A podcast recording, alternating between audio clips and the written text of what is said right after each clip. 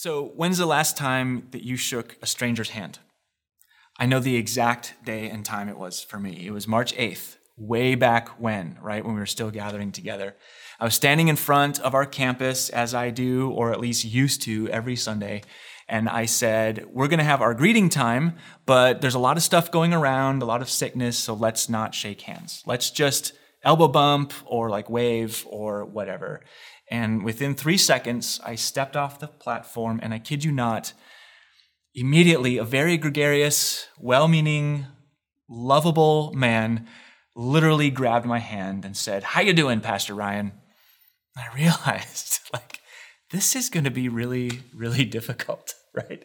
Because we're so used to shaking each other's hands and, and t- like this, this way of touching each other in greeting. And I, I realized that everything is changing right now. And I don't know about you, but I come home from a store or whatever, and I just almost feel like residue on my hands from whatever I've been touching. And my wife and I, we wipe down the steering wheel of our car. We, I don't know if you're doing this, but we, um, at least most of the time, we literally wipe down every box and bag that we bring home from the grocery store, just trying to get the yuck, potentially yuck, off of our stuff. We don't want it in our house, right? And touch is really, really powerful. And it makes me think about the, this organ that God's given us, our skin. So, weird thought, but if you were to like unzip your skin and like spread it out on the floor in front of you, which I don't recommend, but if you were to do that, it would be about seven feet wide. It would weigh, if you're an average adult, about 20 pounds. Ew, right? Uh, and it's, it's a really important organ. It protects us from infection on the outside. It, it keeps everything that's on the inside protected and on the inside where it's supposed to be. But it's also, as doctors will tell us, it's the pathway for touch. So, uh, one of my favorite Christian authors, he's a medical doctor, his name is Richard Swenson. He wrote a book uh, a number of years back uh, called More Than Meets the Eye.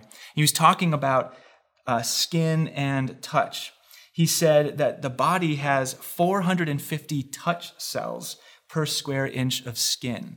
And they're so powerful that we can feel, he says, a pressure on our fingertips that depresses the skin a microscopic four one hundred thousandths of an inch. That's in, uh, incredible. That's amazing. What's uh, what psychologists um, are telling us now is that more recent research is showing us that not only does our, our skin and the power of touch enable us to interact with the physical world, but it actually helps us to communicate emotions.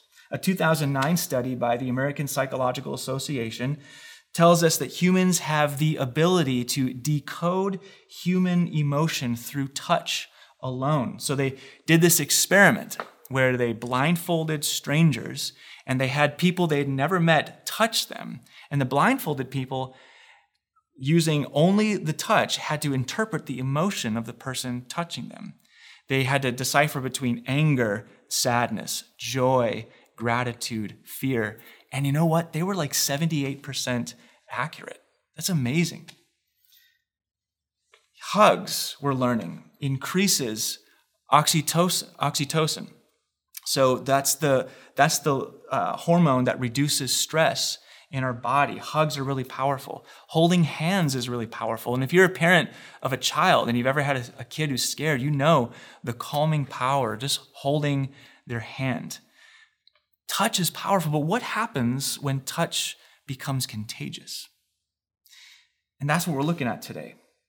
Because as we've realized very viscerally, when touch is contagious, we have to create distance, social distancing. And this isn't a new phenomenon, it's actually in the Bible. And we're going to look at Matthew chapter 8, verses 1 through 4 today. This is a story of Jesus encountering this man who had this skin disease called leprosy. So if you've got a Bible, go ahead and open it up to Matthew uh, chapter 8, verse 1. If you don't have a Bible, put me on pause. I will literally go nowhere you know, until you get one.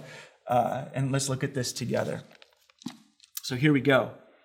When Jesus came down from the mountainside, large crowds followed him, a man with leprosy came and knelt before him and said, Lord, if you are willing, you can make me clean. So it's really important that we get this story so we don't miss the power that's behind it. What did the leper ask for? I think it's really interesting that he didn't ask to be healed. He asked what? To be clean. He said, Lord, if you're willing, you can make me clean. Why would he ask to be clean? I mean, this, this was written originally in Greek, and, and we know that there are lots of other Greek words that would have been perfectly well suited for this like healing idea. But that's not what the leper asked for. He specifically said, Make me clean. What's going on here? So it helps if we start by understanding what the Bible's talking about when it talks about leprosy. Now, we have a category for leprosy in our modern kind of scientific clinical uh, mindsets. And leprosy uh, for us is a specific type of very devastating, very awful skin disease, also known as Hansen's disease. It kills the nerve endings in the skin and, and kind of it just rots it away, basically. It can last decades, and it's usually not um, Hansen's disease that will kill you, but it's infections you get from Hansen's disease because you don't know if you stepped on a nail or if you have a cut or whatever. So it just makes you vulnerable. But that's that's not the category that that um, the Bible's talking about. It it may have included that, but it really was talking about any kind of like infectious skin disease. And the Bible's idea of these diseases is that it made us unclean. It, it, it's a visible sign of defilement that we would wear on, on our skin. And so the result of leprosy is not just physical sickness, although that's a part of it, but it was also social and spiritual isolation. So we get uh, a clear idea of that if we turn all the way back to um, your favorite book of the Bible, Numbers, right? Uh, Numbers chapter 5, verses 2 through 3. God, through Moses, is giving these commands about what to do with people who have this skin defilement. And here's what he said command the Israelites to send away from the camp anyone who has a defiling skin disease or a discharge of any kind or is, who, who is ceremonially unclean because of a dead body. Send away male and female alike. Send them outside the camp so they will not get this defile their camp where I dwell among them. So here's what it meant to have leprosy or a defiling skin disease. First of all, it meant that you're cut off from your family and your community. I mean, this is, this is devastating. So, people, uh, if they saw you and you had some kind of like skin disease, they would probably blame you, your sin, your lifestyle. So, it kind of had this stigma, like, like, um, like maybe an STD or something like that. Or uh, another example might be if, um, you know, you're a parent with kids who are in like a public or private school setting and you get the lice email from your teacher. You probably know what I'm talking about. It's like some kid in our class has lice, and you're like, no, ew, right? It had, it had this stigma and this, this negativity to it. The leper and everything the leper touched was automatically defiled. It was considered um, unclean. In fact, tradition, Jewish tradition outside of the Bible, tells us that you couldn't walk within uh, like six feet, actually, of someone who had leprosy. And even more than that, uh, if they were within like a hundred feet, uh, you couldn't be within like a hundred feet if the wind was blowing in your direction. Uh, you couldn't be in closed spaces with someone who had leprosy. Uh, people, again, outside of the Bible, uh, in history, we read that people um, who felt like a leper was getting too close would sometimes pick up stones and throw them at the leper to shoo them away. Josephus, who is a, a first century uh, Jewish historian and a, and a Jewish priest, he called leprosy a living death. If you had leprosy, you were, you were a dead man walking.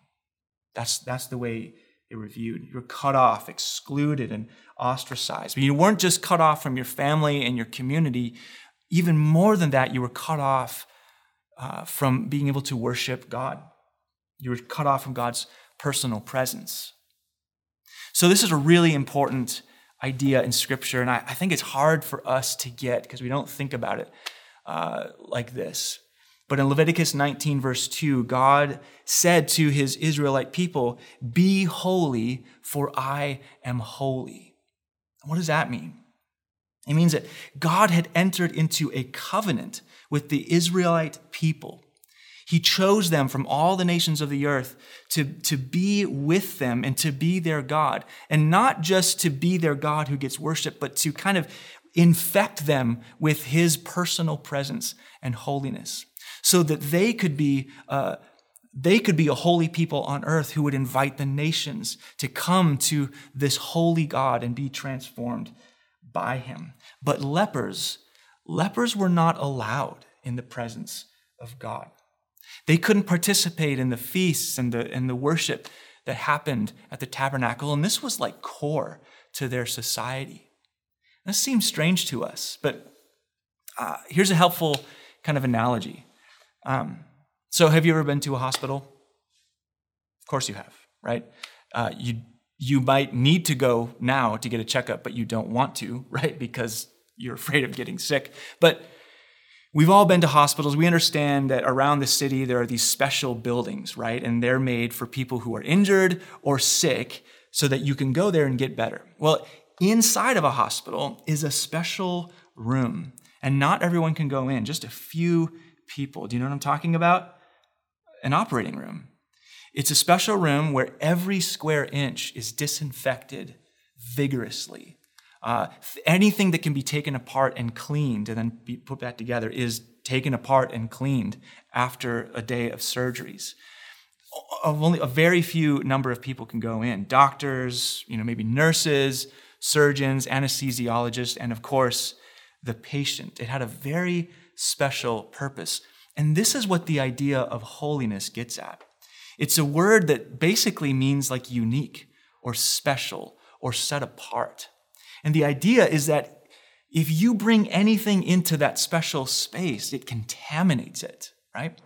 So if you're having surgery, you wouldn't want your surgeon to walk in like uh, with a you know greasy fingers from just eating a bunch of French fries, you know, and like a runny nose that he would like drip all over into your brain cavity or whatever, you know. You would you don't want anything uh, that's unclean in that clean environment. That's why everyone scrubs down and focuses on you know their hands and, and all of this stuff in an operating room. And this this is a picture of what God's holiness is like. This is why you wouldn't wear your muddy boots to bed. It's why you don't store your toothbrush next to your toilet brush, right? And leprosy is this picture of uh, the contamination of unholiness. And what it's supposed to do is make us long for the restoration of God's purity, His goodness, His healing, and His justice, and His peace.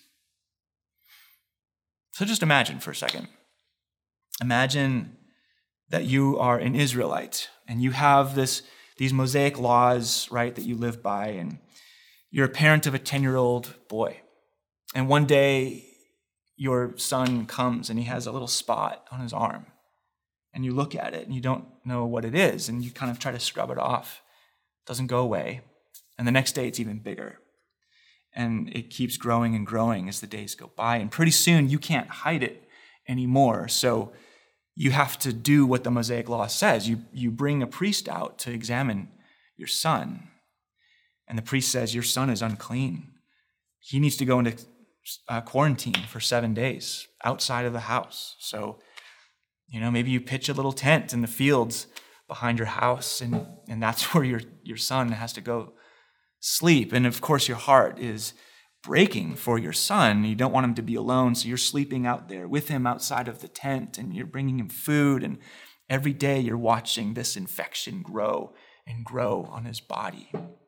After seven days, there's no sign of the infection going away. And so the priest comes back and looks again. And by this time, it's creeping up his neck and onto his face. And the priest doesn't know what to say. He just shakes his head, says, I'm, I'm sorry. Your son, your son has leprosy. And so you're standing there in the field, looking at your strong, beautiful, energetic son with this disease taking over his skin and, and creeping up onto his face. And you're trying to be brave as the priest is instructing your son in what the Mosaic law commands, that he now has to live outside of his community somehow, that he has to tear his clothes and have his hair all messed up to show that he's unclean. And the worst thing is that everywhere your son goes, he has to yell, unclean, unclean, so that people scatter. And your son looks at you with tears in his eyes and he says, Mama, I, I want to come home. What do you do? You might put on a brave face and say, Well, son, we're going to pray to God to heal you. But you know in your heart what this means. It means your son is cut off from you. And you desperately want to scoop him up into your arms and run your fingers through his hair, but you can't touch him because his touch is contagious. Fast forward. You know, here comes Jesus coming down the mountain with this crowd of clean people following him. And suddenly they hear the cry of the leper unclean, unclean. And everyone scatters. But Jesus stays. And the leper comes and he falls on his face in front of Jesus. And the, the people around Jesus, they're, some are scared, no one wants to touch him. Some are angry. Like, how could this man bring his filth before this holy prophet? Doesn't he know who this prophet is? And he, the leper falls on his face in utter exhaustion and desperation. He says, Lord, if you are willing, you can make me clean. See, he already knew about this this Jesus. He knew that he was able to make him clean. The question wasn't, is he able? The question is, are you willing to make me clean? And Jesus, Jesus, who was a good Jewish boy, and he was brought up by his mother saying, when you hear the word unclean, you get out of there. You stay clean. But Jesus, he defies.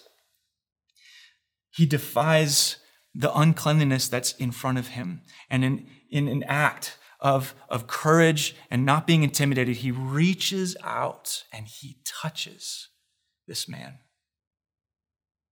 And we see that immediately the leprosy was cleansed from his body. He said, I am willing. I want you to be clean. And here's the shocking thing about this is that what should have happened, what should have happened is the uncleanness of the leper should have defiled this holy prophet, Jesus. But instead, the holiness of God infected this man. Jesus is walking around as God's embodied holiness. And his touch not only heals this man of his incurable disease, it also removes the, the filth that brought him shame and isolation. It's incredible. It's incredible. Here's what this means it means that leprosy is supposed to remind us of what really defiles us. Jesus, uh, later on in Matthew, he was talking about what, what defiles a person. And here's what he said The things that come out of a person's mouth come from the heart, and these defile him. Well, what are those things? And he goes on to explain For out of the heart comes evil thoughts, murder, adultery sexual immorality, theft, false testimony, and slander. And, and guys, sin is what defiles us. You know, we talk about, like in Christian circles, we talk about how sin, like we're guilty of sin, but sin does more than just make us guilty, it makes us unclean. It's like residue that stays on us. It's a living memory of the pain and the hurt that we inflict on each other and that is inflicted on us through our lust, through our harsh words, through our anger. When I was um, in my early 20s, I was an urban missionary in Minneapolis in a, in a really rough area. And sometimes I would bring boxes of food to families who needed food. And often these were homes where uh, they're just kind of overrun with drug and alcohol addiction. And I saw the devastating effect of sin in these homes and in, the, in, in these environments. I would come in in the kitchen, um, you know, there'd be just, just filth everywhere. There'd be like chicken bones in styrofoam boxes just thrown on the floor. There'd be this smell of like alcohol and urine, and, and the, the popcorn ceiling would be yellow with cigarette stained smoke. And just, it is a visceral reminder that when we sin, when we, uh, when we make ourselves unclean by what comes out of us, that we leave a residue and it, it, it destroys us and it vandalizes God's good world. So that's the first thing. The other thing this story reminds us of is that Jesus is on a mission to make us as holy as he is. That's a staggering thought, you guys. That Jesus comes to restore our sin stained world, not just forgive us of the guilt of our sin, but actually to purge the memory of our sin from his creation, to make the whole world new, to make us new, to make us clean and holy. And this is why in Hebrews chapter 10, verse 22, the writer of Hebrews says, Let us draw near to God with a sincere heart and full of the assurance that faith brings. Not timidly and apologetically with our tail between our legs, but full of the assurance that faith brings, knowing that Jesus is willing, having cleansed our hearts. Um, sprinkled our hearts clean from a guilty conscience and having our bodies washed with pure water. So, what do we do with this? I think just three things. I'm going to try to be really quick. So, the first thing that we do with this is we have to bring our real self to Jesus. We have to bring our real self to Jesus.